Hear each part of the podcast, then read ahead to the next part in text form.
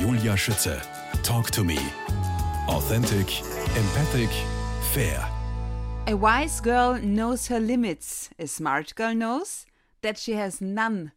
Heidi Narura, Sie sind ein großer Marilyn Monroe-Fan. Aus welchem Grund? Ja, das ist irgendwie auch schwierig zu sagen. Das ist ein bisschen eine Gefühlssache auch. Äh, ich finde einfach, sie, sie war ihrer Zeit einfach voraus. Es gibt ja so viele tolle Zitate von ihr, wo ich mir denke, wow, dass sie sich das damals wirklich getraut hat zu sagen. Und was mir einfach gefällt, ist, ja, wie sie das Zitat gerade vorgelesen hat. Es gibt einfach keine Limits im Leben. Die setzen wir uns selbst. Und mhm. ja, das habe ich natürlich auch im Spitzensport gelernt, dass man sich selber einfach keine Grenzen setzen darf. Was ich aber schon auch glaube, dass sie wusste immer genau, was sie getan hat. Ja, sie hatte auch dieses, dieses Zitat mit Always wear your invisible crown. Mhm. Irgendwie so, glaube ich, geht es.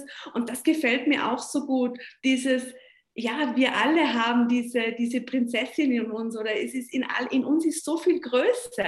Wir Menschen haben so viele Fähigkeiten. Wir haben alle so einen unglaublichen Wert in uns und, und den müssen wir uns einfach selber geben. Und ich glaube, das ist auch so, das ist auch unsere Aufgabe im Leben, das herauszufinden, unsere wahre Größe und das wirklich zu leben. Zufriedenheit, jetzt auf der einen Seite. Aber warum aus welchem Grund ist uns Menschen auch Erfolg so wichtig und so wichtig für uns? Ich glaube, dass dieses Erfolgserlebnis, nach mhm. denen wir irgendwo auch streben, es uns ermöglicht, uns zu spüren. Mhm. Wenn ich jetzt zurückdenke an meinen größten Erfolg, wo ich Weltmeisterin geworden bin. Das waren solche Glücksgefühle, da ist man ja einem Hormoncocktail ausgesetzt, dass man sich einfach in dem Moment komplett spürt. Und ich glaube, das ist dieser Wunsch nach Erfolg ist ganz stark damit verbunden, uns selbst zu spüren.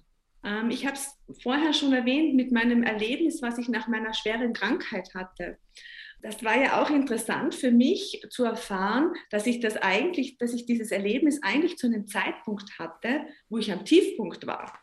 Und es hat mir einfach gezeigt, es hat genau überhaupt nichts mit dem zu tun, was im Außen ist, wie ich mich gerade fühle. Und da fällt mir jetzt zum Beispiel auch Viktor Frankl ein in, der in seinem Buch äh, geschrieben hat, äh, trotzdem Ja zum Leben zu sagen. Also wenn ich das Buch richtig verstanden habe, dann sagt er ja auch nichts anderes. Etwas, was uns niemand nehmen kann, egal in welcher Situation, ist das, was wir über das Leben denken in diesem Moment. Und wenn wir uns selber spüren und wahrnehmen, dann ist das Leben immer in Ordnung. Und ich glaube, das ist so, ist auch so ein bisschen unter Anführungszeichen, glaube ich, eine Hilfe vom Leben, dass das Leben sagt, Erfolg ist etwas Tolles, Erfolg ist wichtig, um uns selber auch näher zu kommen, um, um uns um uns besser zu spüren, um eben diesen Zugang zu uns selbst zu bekommen als Hilfestellung. Mhm. So interpretiere ich das für mich jetzt, weil ich habe mich selber auch oft gefragt, warum laufe ich so extrem dem Erfolg hinterher? Und für mich ist das so ein bisschen diese Erklärung und, und ich weiß einfach, es liegt immer an mir, äh, was ich aus jeder Situation mache und, und, wie ich das interpretiere. Ja, love it, change it or leave it. Jetzt in der zehnten Staffel von Dancing Stars, vor fünf Jahren mittlerweile, haben Sie sich in die Herzen der Zuseherinnen und Zuseher getanzt. Mich interessiert, worin liegt Ihr ganz persönlicher Erfolg bei diesem Wettbewerb?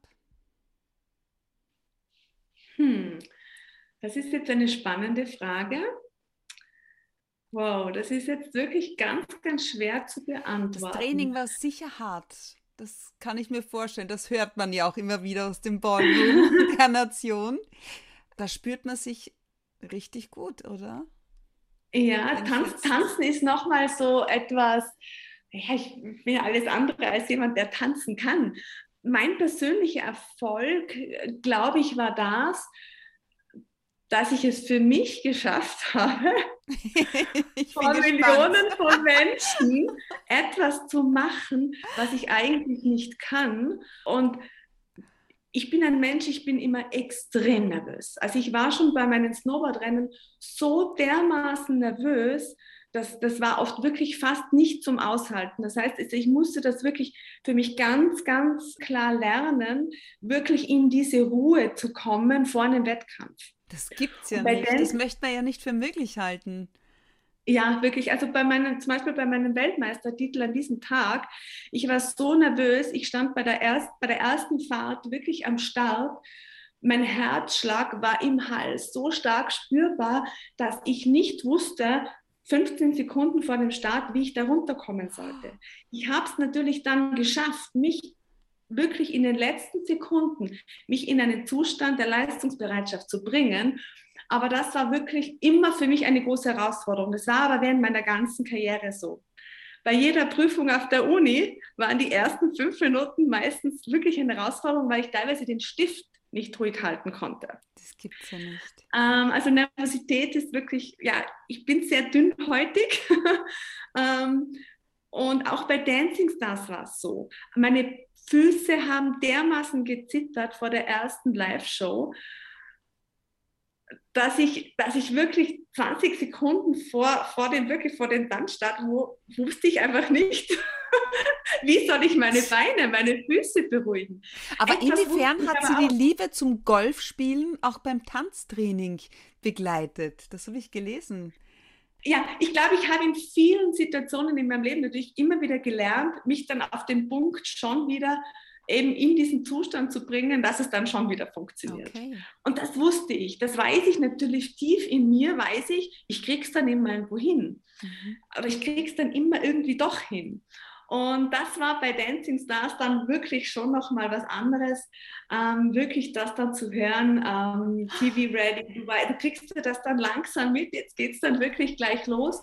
Und dass ich für mich da wirklich in einer ganz anderen Rolle natürlich auch da war, ist es nicht um das gegangen, stark zu sein, kräftig zu sein, äh, eine Dynamik, äh, die Kraft einzusetzen, sondern da war es eher die Herausforderung, weich zu sein, sich führen zu lassen, ganz, ganz andere Facetten von mir zu zeigen mhm. und das auch irgendwo zuzulassen, nicht immer nur eben die Starke zu sein, die, die was Dinge souverän macht, sondern eben sich führen zu lassen und da eine, eine weichere Seite zu, zu zeigen, ähm, muss ich auch wirklich sagen, hat mir jetzt auch im Nachhinein sehr viel geholfen, sage ich mal, im privaten oder auch in anderen Lebensbereichen, weil es gehört beides zum Leben. Ach, ist das spannend.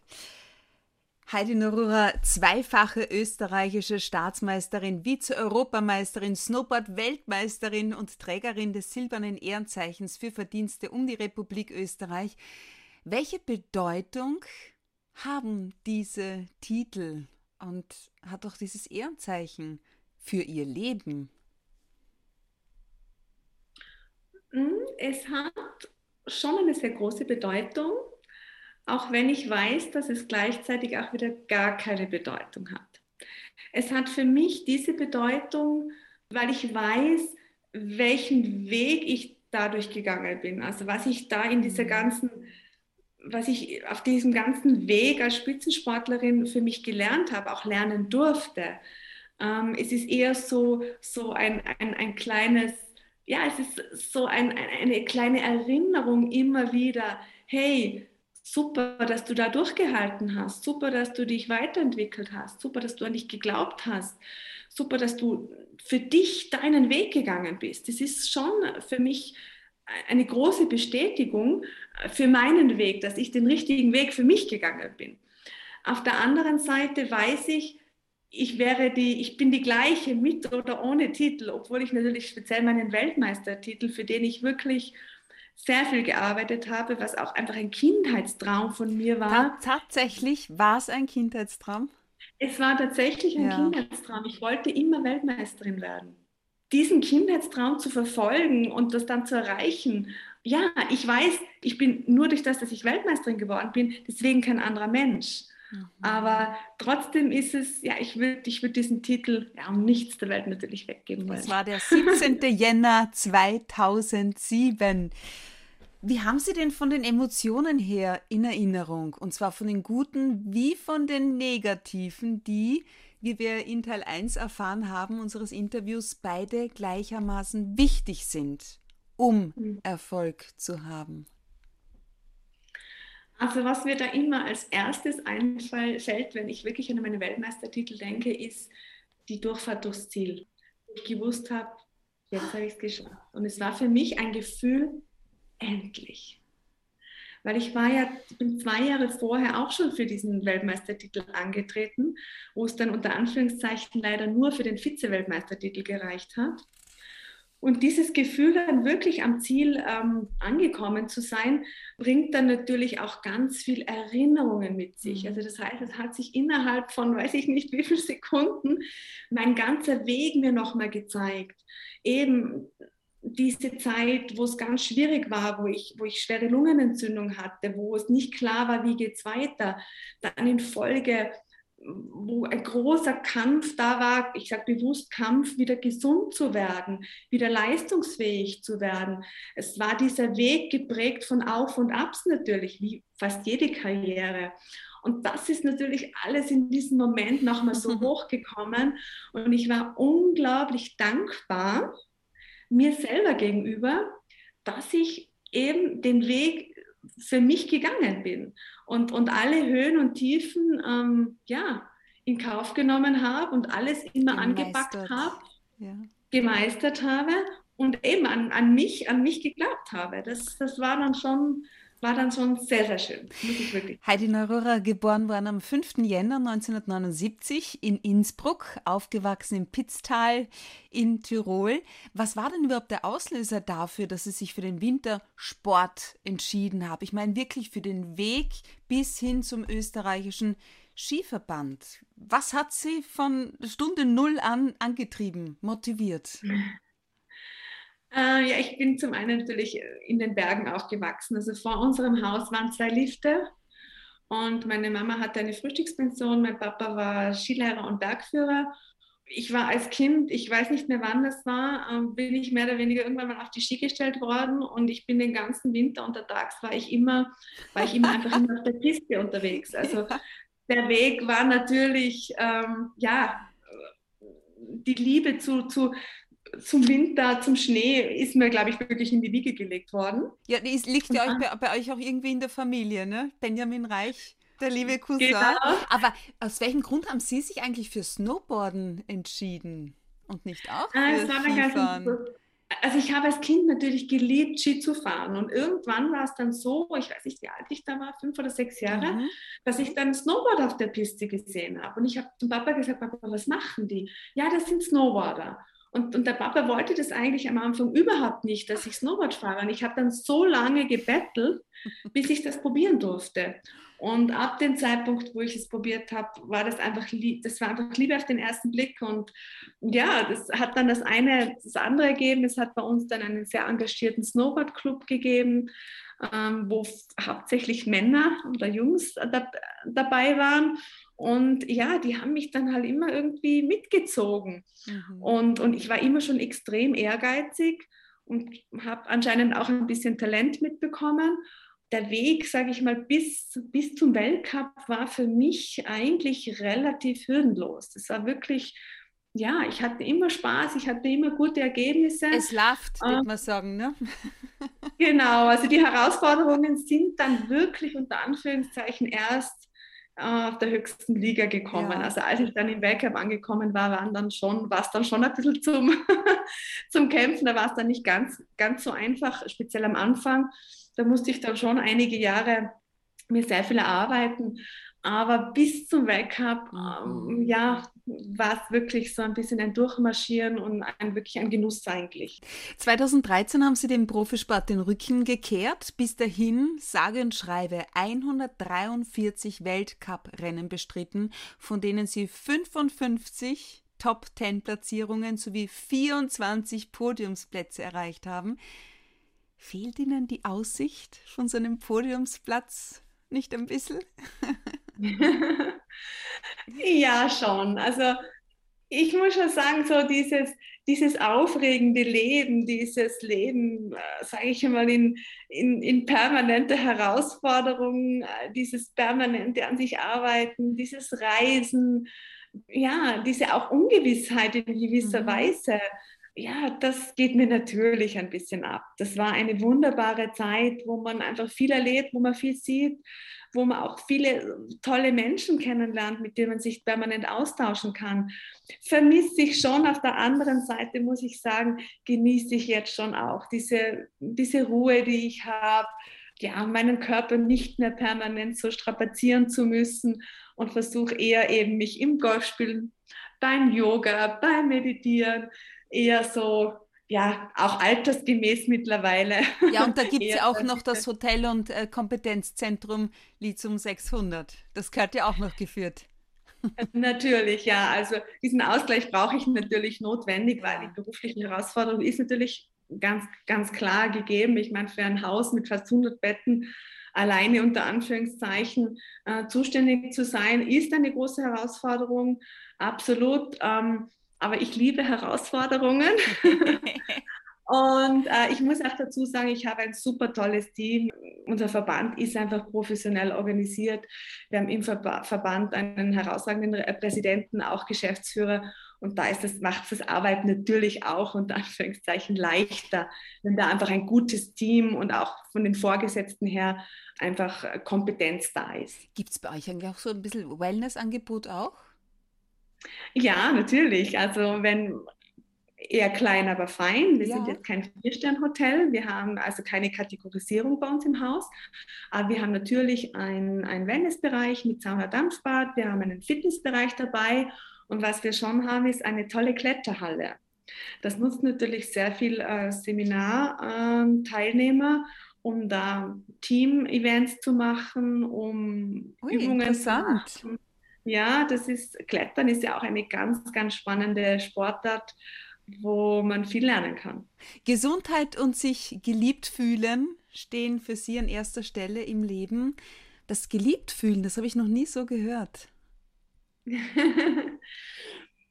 ja, ich, ich glaube, dies, dies, dieses, diese, diese Erkenntnis für mich kommt auch eben aus diesen vielen Jahren Spitzensport, wo ich vielleicht nicht immer so gut zu mir war, mhm. wo ich sehr oft über meine Grenzen gegangen bin, wo ich sehr oft trainiert habe, obwohl es besser gewesen wäre, Pause zu machen, wo ich mich selber, ja, wo ich alles andere als gut für mich gesorgt habe.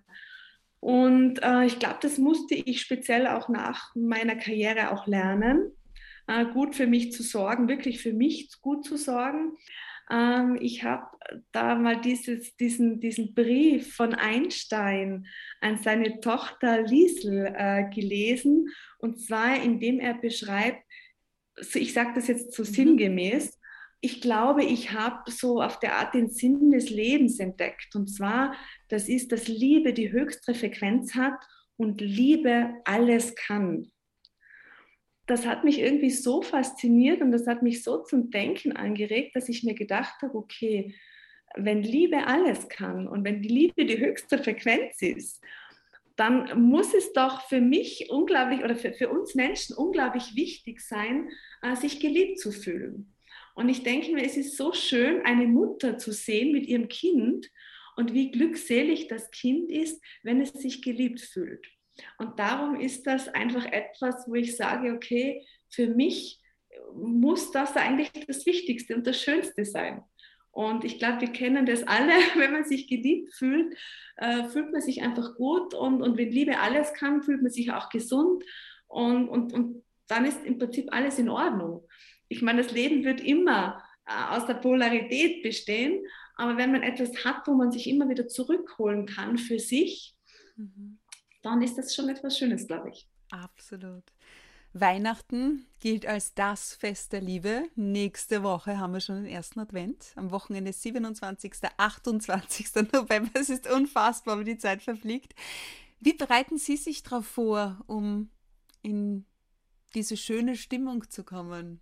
Also ich werde wahrscheinlich nicht viel Zeit daheim verbringen, aber natürlich ein paar kleine, äh, ich habe so schöne Swarovski-Sterne ähm, bei mir zu Hause als Tirolerin. Ja. Die werden natürlich aufgehängt. Da habe ich wunderschönen Weihnachtsschmuck eben, der natürlich an, an, an an diese, diese Ruhe und Besinnlichkeit natürlich erinnern soll. Bei uns im Haus wird es hoffentlich natürlich ein bisschen bisschen mehr los sein. Aber unser Haus wird natürlich auch immer sehr, sehr schön geschmückt mit Lichter, um eben dieses Weihnachtsfeeling aufkommen zu lassen. Ähm, ja, wünsche ich uns natürlich allen, dass wir trotz, sage ich, der herausfordernden Zeiten auch wirklich dieser Ruhe, äh, dieser besinnlichen Zeit auch wirklich den Raum geben können, dass nicht immer etwas anderes so im mm. Vordergrund steht, sondern dass wir selber auch ein bisschen die Wahl haben, eben das auch zu feiern und zu leben, zu genießen. Mhm. Wie werden Sie es verbringen? Seid ihr da in, im Kreis der Familie, größere Familie, kleinere Familie? Ähm, ich werde sicher zuerst bei uns im Haus sein mhm. und mit meinen Mitarbeitern ähm, das ein bisschen gestalten und dann wahrscheinlich zu mir nach Hause ins Spitztal fahren, zu meinen Eltern die sind ja auch schon etwas älter mhm. und, und äh, das genießen. Weil Sie sagen Eltern, ähm, ich denke aus der eigenen Kindheit hat jeder von uns ein, zwei, vielleicht auch drei schöne oder besondere Erinnerungen zu erzählen, gerade was Weihnachten anbelangt. Wie sieht es da bei Ihnen aus? ja, natürlich.